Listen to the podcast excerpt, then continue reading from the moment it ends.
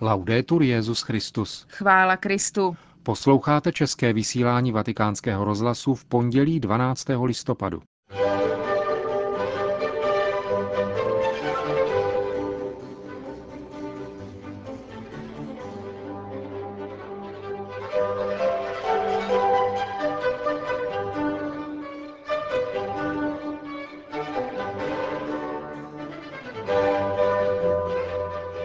Benedikt XVI. přijal nového velvyslance Indonésie. Kardinál Vlk vystoupil proti neonacistům v Praze. Vatikánský deník Loservatore Romano uveřejnil článek odpovídající na probíhající proticírkevní kampaň ve věci domělých ekonomických privilegií katolické církve v Itálii. To jsou hlavní témata našeho dnešního pořadu, ke kterému vám přejí příjemný poslech Markéta Šindelářová a Milan Glázer.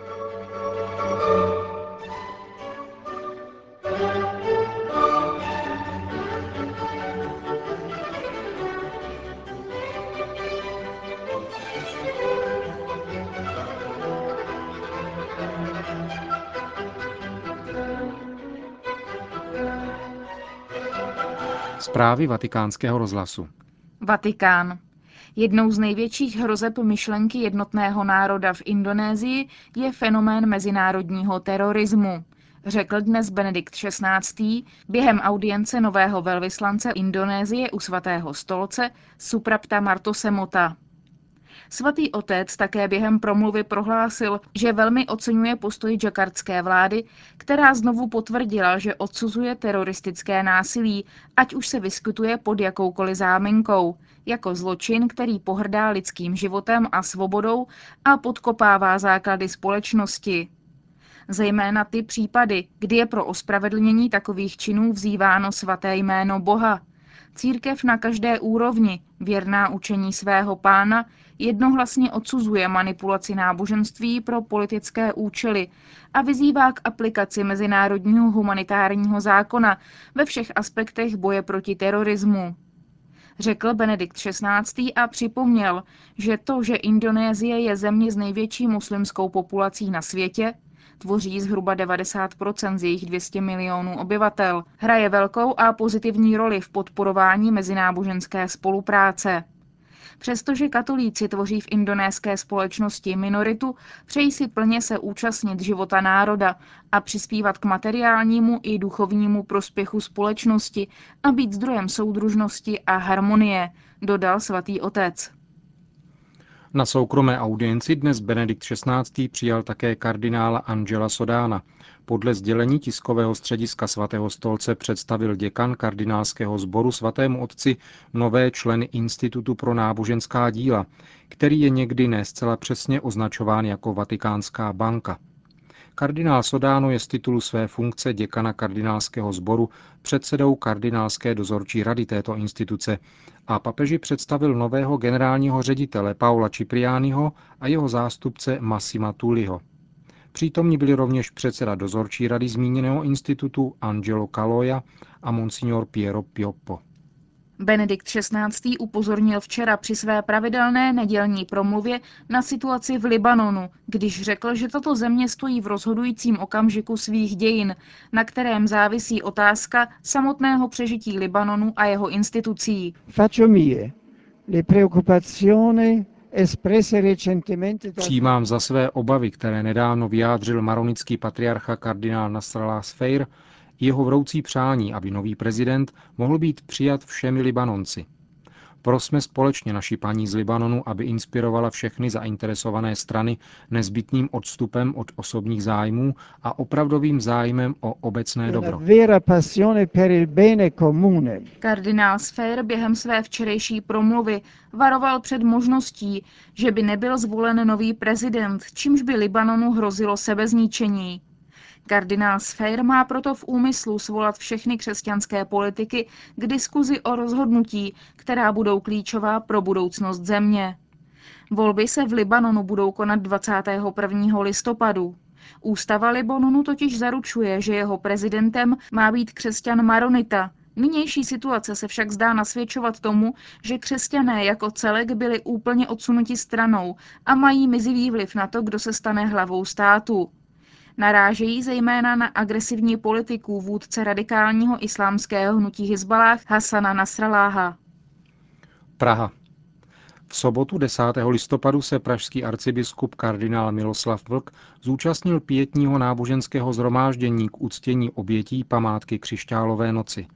Kardinál Vlk na pokojném setkání u staronové synagogy, na které byl pozván vrchním rabínem Karolem Sidonem, pronesl projev, v němž vyjádřil svou účast při pětní vzpomínce na miliony obětí holokaustu a solidaritu ve chvíli, kdy je zrůdnost těchto událostí spochybňována. Zhromáždění odpůrců neonacistického pochodu oslovil biblickým pozdravem šalom a ujistil přítomné, že katolická církev nacistické a antisemické postoje zásadně odsuzuje. Zdůraznil též, že zrůdné a zcestné myšlenky nacismu jsou proti našemu společnému Bohu, hospodinu, pánu a tvůrci člověka. Manila. Na Filipínách začal své působení nový papežský nuncius arcibiskup Edward Joseph Adams. Poté, co minulý týden v pondělí přiletěl do země, ujistil konferenci katolických biskupů na Filipínách, že je připravený udělat cokoliv pro dobro země. Přímo na letišti ji přivítal kardinál Gaudencio Rosales, arcibiskup Manily a sedm dalších biskupů. Je připravený čelit výzvám, které jeho nové působiště přinese, prohlásil o novém nunciovi filipínský biskup Deogracias Iniges. Arcibiskup Adam způsobil posledních pět let jako velvyslanec svatého stolce v Zimbabve. V diplomatických službách působil také v Německu, České republice, Keni, Rwandě, Hondurasu, Irsku a dalších zemích. Na místě papežského nuncia na Filipínách nahradil italského arcibiskupa Fernanda Filoniho, který se stal zástupcem pro všeobecné záležitosti Vatikánského státního sekretariátu. Buenos Aires. Předseda argentinské organizace pro život varoval před následky rozhodnutí tamního senátu, který minulý týden schválil zákon o legalizaci interrupcí. Podle předsedy Roberta Castellána toto rozhodnutí potvrzuje pokusy o organizovanou agendu proti lidskému životu v Latinské Americe.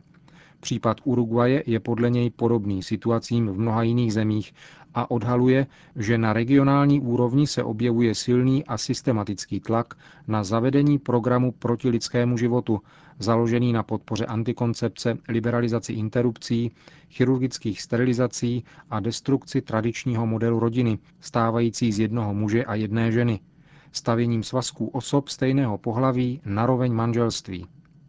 K tomu, co se stalo v Uruguayi, musíme přidat to samé v Kolumbii nebo Mexico City, říká Castellano a dodává, že vláda v Chile vyvíjí nátlak na lékárny, aby prodávali potratové pilulky. Podobné tendence se objevují také například v Paraguji a brazilský prezident Da Silva nedávno vyjádřil svůj úmysl schválit zákon o legalizaci potratů i přes odpor veřejnosti. A tlačeny k zemi jsou také ceny potratových pilulek – podle Da Silvy proto, aby se prý nejchudším v zemi dostal možnosti rodinného plánování.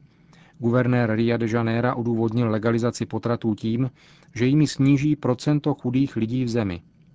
Jak uvedl Roberto Castellano pro agenturu CNA, strategii proti životu ukazuje přítomnost a nátlak Mezinárodní federace pro plánované rodičovství a pomoc Ford Foundation pro potratovým skupinám. Mezinárodní federace pro plánované rodičovství je jednou z hlavních organizací, která ve světě provozuje síť potratových klinik. Castellano vysvětluje, že důvodem politiky proti životu je potřeba mezinárodních center mít kontrolu nad demografickým růstem, zejména v oblastech, které jsou bohaté na přírodní zdroje a zároveň jsou zadlužené. Konec zpráv.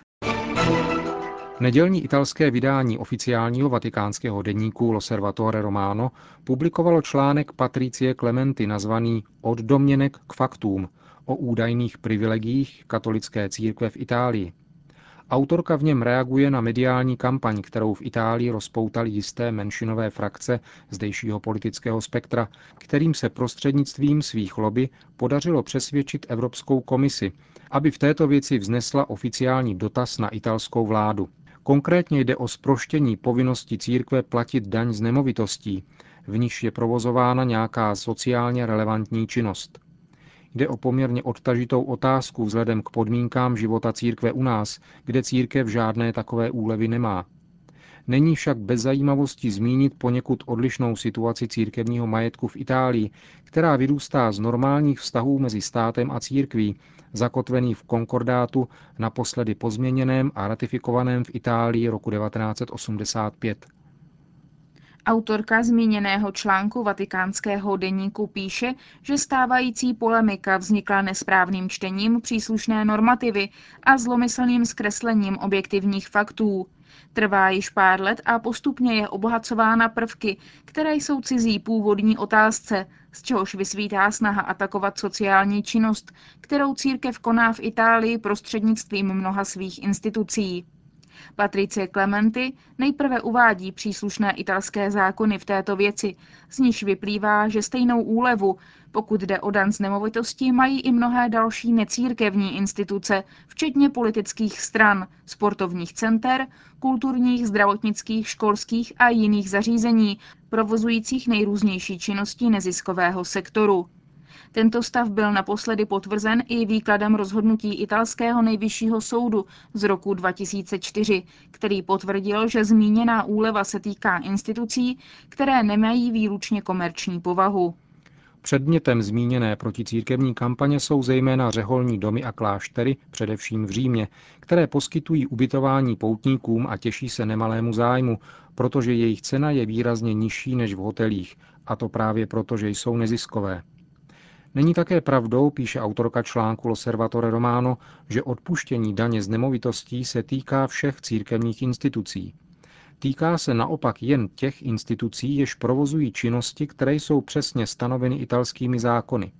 Ostatní italská církevní zařízení, jako například knihkupectví, restaurace, hotely nebo obchody, tuto daň samozřejmě platí. Pokud jde o ubytovací zařízení církevních institucí, upřesňuje autorka, že církevní nemovitosti se věnují neziskové sezónní pohostinské činnosti, jež je přesně specifikována italskými zákony, přičemž všechny tyto domy jsou pod dozorem příslušných magistrátů, jejich souhlas musí k provozování své činnosti mít. Kdyby se tedy nějaký pětihvězdičkový hotel chtěl chovat jako poutní dům, neznamenalo by to, že úleva z daně z nemovitostí je nespravedlivá, jak se to v případě církevních institucí snažila média sugerovat, níbrž pouze to, že je chybně aplikována. Proto mají magistráty k dispozici příslušné nástroje k prověření a jeli třeba tak vymáhání případného daňového úniku jakékoliv, a to nejen církevní instituce. To byl souhrn článku italského vydání deníku Loservatore Romano ve věci údajných privilegií katolické církve v Itálii. Týden ve Vatikánu. Přehled hlavních událostí od úterý 13. do pondělí 19. listopadu. Úterý 13. listopadu se Benedikt XVI. setká s biskupy Keni v rámci jejich návštěvy Ad Limina. Ten týžden proběhne v tiskovém středisku svatého stolce prezentace oslav 150. výročí zjevení Pany Marie v Lourdech. Ve středu 14. listopadu v 10.30 proběhne na náměstí svatého Petra pravidelná generální audience Benedikta XVI. Na audienci budou vystaveny také ostatky svaté Terezie z Lisie u příležitosti souběhu několika výročí pojících se k této učitelce církve. Ve čtvrtek 15. listopadu se ve Vatikánu začne konference o pastoraci nemocných pokročilého věku, která je pořádaná Papežskou radou pro pastoraci ve zdravotnictví a potrvá do soboty. V neděli 18. listopadu pronese Benedikt XVI. z okna své pracovny nad svatopetrským náměstím pravidelnou promluvu před polední modlitbou Anděl Páně. V neděli odpoledne proběhne v italském městě Novara beatifikace Antonia Rosmínyho, kterou bude slavit prefekt Kongregace pro svatořečení kardinál José Saraiva Martins. Končíme české vysílání vatikánského rozhlasu. Chvála Kristu. Laudetur Jezus Christus.